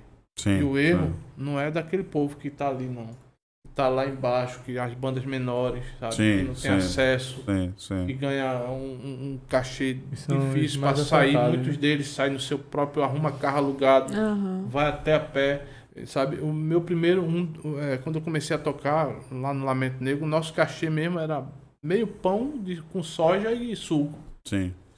entendeu? É, então, tem coisa errada, tem, tem. Então pega o que tá errado, a começar pelos cabeças, pelos gravatados, tira, sai daí, deixa o povo trabalhar. Mas não ser radical, né? Agora Aí cortar. Eles tiram. Sabe por quê? Eles sabem que tem, existe um buraco aqui, sabe, que precisa ser tapado. Porque lá na frente vai ter bronca. Então ele pega daqui, ó.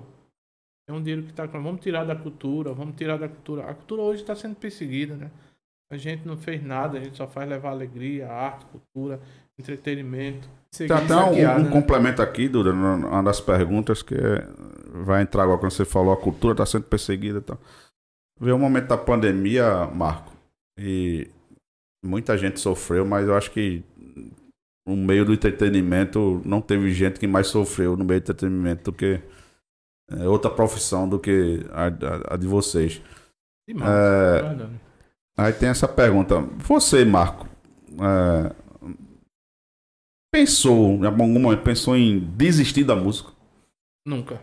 Ou não passou pela sua Eu nasci pra fazer música. Independente do que É, estava da eu situação. nasci pra fazer música. É difícil. É, mas eu nasci pra fazer música. Essa é, é- meu chão é esse aí. É o que te move, Deus me né? botou na terra pra fazer música. Faço música, eu construo música. Eu vivo e respiro música. É o que eu sei fazer, né? Eu- é isso que eu sei fazer. Sou corajoso, sou um trabalhador, né? É, na falta de, de do, que, do que eu gosto, do que eu sonho, do que eu faço. É lógico que eu tenho, eu sou um pai de família, eu tenho que me virar como eu fiz. Comecei a, com ajuda sua, comecei a confeccionar um negócio, outro. Eu pinto, eu corto, eu quero, eu sou um pai de família, um que tenho que honrar minha família. Então, a música não é segundo plano para mim. A música é meu trabalho, eu sou profissional da música. Eu comecei uma criança que me tornei profissional e como qualquer emprego hoje, como, qualquer profissão eh, no mundo, eu sou um dos profissionais da música. Entendeu? Eu nunca pensei em abandonar ou desistir da música. Eu vou. Quando eu partir, eu vou partir músico. Músico, adorador. Eu vou partir, sabe? Um, eu vou partir fazendo música. É o que eu nasci pra fazer. Temos aqui do, do é, Gilberto, grande Gil, é, grande Giles, dizendo aqui que é, é, dando, agradecendo a gente aqui, parabenizando, dizendo que é muito fã da nação. Quem não é fã da nação, né, Gilberto? É, agora também você vai ser fã da Quintal do Mundo, viu? É, quando sair, É, tá quando sair o, disco o disco da Quintal, é a banda, como tá lá na live, você que segue aí o canal da Silvestre, tá lá, a live da Quintal do Mundo, viu? A, a banda preferida do Grande Mestre. é. Então não deixe de curtir lá, Quintal do Mundo. A gente tá se encaminhando para o, o final. Por fim, é. Rapaz, já. Já, já passou uma hora e meia já. Já, já a gente Rapaz. bateu o recorde. Conversa Mas boa. antes eu queria. Clarice colocou aqui, conta a história de conversa boa. Acredito que essa pergunta foi direcionada pra Marley. Conversa boa é uma das Conta músicas um da pouquinho. Quintal, né? Foi a primeira música, foi a música que eu tava falando no começo. Ah, foi a primeira música da Quintal. Eu escrevi. Eu escrevi ela na janela, né? Uma conversa boa que eu tava tendo com Deus. Que maravilha. Conta um pouquinho como é a letra para o pessoal. Deixa eu lembrar aqui. Peguei de surpresa, mas. O grande mestre sabe como é que conversa o grande mestre. Ah, ah, não, tu tem que começar aí, pô. Mas se começar, eu, eu, eu canto. A música tem que ter, tem que ter a É, batida tem que ter também. o pra Tá pulsar. lembrando a letra. É, é letra demais. Vai lá. Deixe para trás o que ficou. Viva, deixe para É, trás o que ficou. Vamos regando o amor. Venha, venha andar comigo. Venha sonhar comigo. Sente aqui Sente pra aqui gente. pra gente conversar. Ter uma conversa boa. Que maravilha. Arrasou. Eu queria lembrar o começo. Mais ou menos por aí. Ô, Marcão. Existe alguma lembrança, assim, de toda essa sua trajetória, não só na nação, mas, enfim, durante a nação antes? Alguma lembrança que é a primeira que vem à sua cabeça, assim, que marcou a sua vida? Existe. É, Compartilha com a gente. Foi quando eu tava com o meu pai tocando. Tava com meu pai, ele, ele, ele tinha um grupo que, que ele tocava num grupo de samba e ele gostava de tomar uma cervejinha um- e era uma matinê. Né? Na semana prévia do carnaval foi no Cabanga Yacht Club, Isso o senhor era adolescente? oito anos. Oito ah, anos. oito anos. E aí ele chegou pra mim e disse: Meu filho, você vai tocar no meu lugar que eu vou pra ali. Você vai fazer o show no meu lugar. Fui mesmo. Foi, Isso na, na, na bateria, foi? foi, Na bateria. isso. Aí eu olhando assim, eu não entendi. Ele pegou o instrumento, me levou lá pro palco, disse: Senta aqui que eu vou ficar dali olhando. Meu Só que a Deus. banda que meu pai tocava tinha um dono, é o conjunto tinha um dono, que era o Tacílio Samba Show. E quando ele chegou, que ele, ele era o empresário da banda, já tava acontecendo o show, né? Certo. Já tava rolando já. Aí ele chegou e ele passou pra ver o show e viu meu pai sentado Tomando uma. tomando uma. Aí ele, oxe, gente, se aperreou. o que, que tá acontecendo aqui? Se esperneou. Aí meu pai, tenha calma, meu filho tá lá. Aí ele chegou lá, foi com meu pai quando viu aquele Pivete, pivete pivete. ali comendo bateria dentro do, do, do que tá do contexto da música. Ele disse, ah, você pode estar pode tá largado da banda, deixa seu filho aí. e eu recebi por isso. Eu recebi o meu primeiro cachê no Cabanga e Yacht Club, eu tinha 8 anos de idade. Então eu lembro desse, desse, desse momento muito meu pai pegando aqui e me levando pro palco. E eu, você vai tocar no meu lugar. Marco. Que maravilha. Isso aí é muito marcante pra mim. Quando eu subo no palco, eu lembro disso. Que Você massa. vai tocar no meu lugar. Dura, a gente vai ter o momento Legal. o Xuxa hoje, não. né? O bate e volta eu não fiz. Não tem momento Xuxa. Duas pessoas, mas a gente pode fazer. momento Xuxa. É. Vai, Lô. Vai, Lu. Faz, Você faz, sabe? Faz, faz um momento Xuxa com o Marcão. Marcão, vamos lá. Pode fazer com o Marley, não? Não, tem que ser. tem que- a gente tem que respeitar o- os mais velhos, né? É. tem, que, tem que é. dar depois. É, é, é, isso aí. O senhor sabe como funciona, né? Sabe A como funciona o momento Xuxa? Fala uma palavra, More or less. More or less. more or less. É, é nível fácil. A gente fala uma palavra e o senhor Rebate com sábio. uma só. vai falar a palavra que vier na cabeça. É. Não é uma história, é assim. Vou falar e o senhor falar na lata, beleza? Preparado? Preparado? Câmeras após. Câmara da apostas. Vou tentar. Vamos lá, Marcão. Deus. Fé. Amor. Música. Música, Música. arte, Arte. amor. Religião. É tudo. Um sonho. Chegar no céu. Arrasou. É, Não titubeou. Não titubeou, não. Nem respirou. Ai, minha gente, foi muito bom estar com vocês. A gente é muito fã, né? É, é muito suspeito para falar isso. Mas quero agradecer a presença, o tempo, essa conversa boa, né? A gente tá Obrigado. muito feliz. Espero que vocês tenham gostado também, né? Sigam muito a Nação, a Pra Mateus, o Quintal do Mundo Instagram também. de Marco. Marco, No Ma- Marco Instagram, a gente né? vai deixar aqui Eu não nos sou high-tech, né? comentários. É, é. Eu não sou high-tech. É, Chega o Instagram de Marco, Instagram da Quintal do Sou Mundo. analógico ainda. É analógico, né? Analógico. Mas Mas à frente do seu tempo também, É. né? então sigam, a gente vai deixar aqui. Lembrem de compartilhar esse episódio. A gente tá subindo também, né? Jonathan Marques, que está nos bastidores. Os episódios todos pro Spotify, para quem gosta de ouvir assim como eu no carro. Estejam com a gente no próximo podcast. Não deixa de se Silver. inscrever aí no nosso canal, né? É, se inscrever em nosso canal, comentar se gostou. Quem vocês Sim. querem ver aqui Sim, também, né? sim, sim. Lembrem que o nosso podcast ele é aberto a todas as áreas. A gente gosta muito, tanto da área de tecnologia, mas de falar de arte, de política, enfim, o que vocês querem, o que tem vontade de ver aqui conversando com a gente. Sempre essa conversa leve e levando Agradável. Soluções Cast para vocês. E vamos para a última pergunta, né? Que É, a a gente última fez o bate e pergunta. volta. Mas a nossa última pergunta, sempre trazendo a solução, e hoje a gente dialoga muito com isso, né? A solução e o legado. Qual a solução, a maior solução que o senhor teve na sua vida? E qual solução, qual legado que o senhor quer deixar para o mundo? a solução foi um presente que. que... o legado já tá, já tá aí. Eu acho que o legado é. É esse mesmo. É... Começar pelo legado. O legado é o que já tá posto aí. Na arte, no, no comportamento, a idoneidade, o respeito, né? E eu acho que isso aí já tá fixado, ao menos, ao menos, nos Sim, meus é filhos. verdade. Meus filhos. É, A humildade.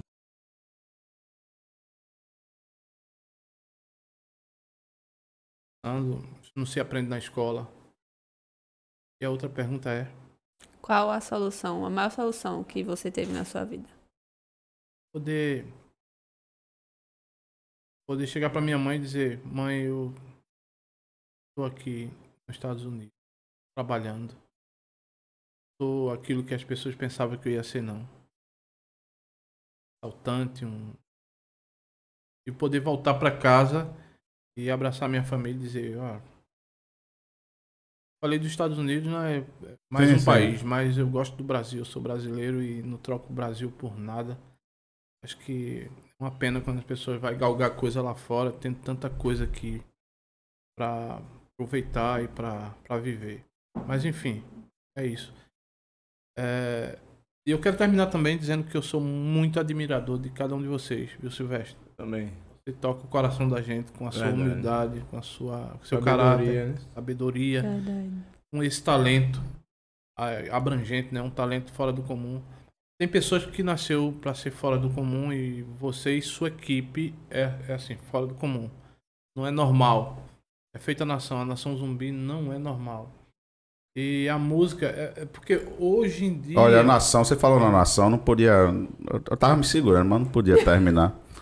A nação, quando, quando termina um show, né? Vocês que são artistas, sabe? Às vezes é proposital, eu acho que é, né? Não sei, eu nunca fui artista. Mas às vezes é propos- quando termina um show, é sempre, a turma sempre acha que a turma geralmente vai dizer mais um, mais um, mais um. É, eu tô gritando e muita gente gritando, dizendo mais um, mais um, mais um. Estamos esperando a nação voltar, viu? Saiu do palco, a gente tá esperando ela voltar. E espero que ela volte. É, como o Jorge, Jorge, Jorge mesmo falou, a gente, nós fizemos um show aí que foi aqui até no Parador, parador. é, que foi como um show de despedida da nação, mas ah, é como Jorge e também Toca falou que a nação é como já ouviu falar em, aqui chama-se ibiriba, que é aquele, aquela madeira que faz o berimbau. Ela enverga, enverga, mas ela não quebra. A nação não acabou. A nação está se revestindo. Tem coisas novas por aí. Tá aparecendo. A gente gravou um disco que tá, no, tá lá no forno. Veio a pandemia, a gente tá mexendo. né, Jorge vai tá aí, dengue. Tá todo mundo de pé. E em breve é, a gente vai estar nos palcos, que é o que a gente sabe fazer, viver palco, né? E a gente tá esperando, ansiosamente. Aguarde aí que vem coisa nova por aí. Que maravilha. Coisa boa. Disco novo. Obrigado, A obrigado. pergunta tem- é só pra Marco ou vai pra Marley também? Vamos lá, Marley. Oxe, mano, é. É, ele Quer que tá, tá querendo quer- ali se Quer esconder. que eu mas- repita? Ele não vai se esconder repetir. não da pergunta, não. Vamos lá. Qual a maior solução que você teve na sua vida? Que você olha assim, caramba, isso salvou a minha vida. E qual solução você deixa pro mundo? Ó, a solução que eu deixo pro mundo hoje, eu vejo que o mundo tá cercado de ganância, né? O amor ao próximo, né? A empatia, né? Sobre outra pessoa e eu acho que esse é, é o segredo, né? Do, se a gente amar o próximo como a nós mesmos, aí a gente vai estar fazendo bem, né? Vai estar sempre olhando mais o próximo do que a gente, né? E a outra pergunta é a, Qual foi a maior solução que você teve na sua vida? a maior solução que eu tive na minha vida é. Foi trabalhar nas soluções, não é? É, É conversa, conversa. Vamos lá. A maior solução que eu tive na minha vida. Ele trabalha aqui, viu? ele trabalha aqui. No financeiro. Do financeiro, pirangueiro que que sabe. cobra. Olha, é, eu sou muito feliz, né? Na, na área da música, né?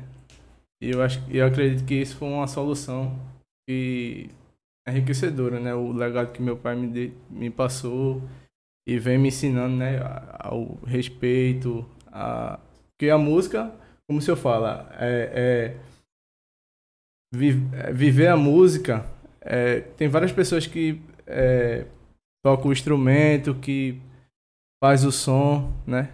Mas o, grande, o verdadeiro músico é aquele homem respeitador, né? Aquele homem é humilde, né? Aquele homem sábio que sabe chegar, sabe entrar e sabe sair.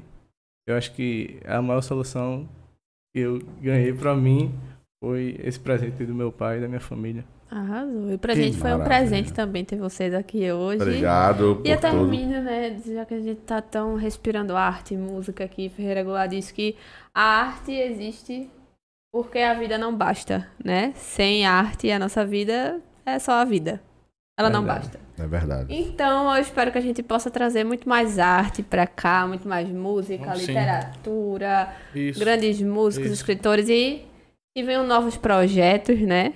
E que a gente siga Eba. junto nessa. Muito obrigada Obrigado mais uma por vez. tudo. Obrigada a Gratidão. mundo que esteve com a Gratidão. gente. Obrigado. E até Até a próxima. Até Tchau, a pessoal. Um abraço.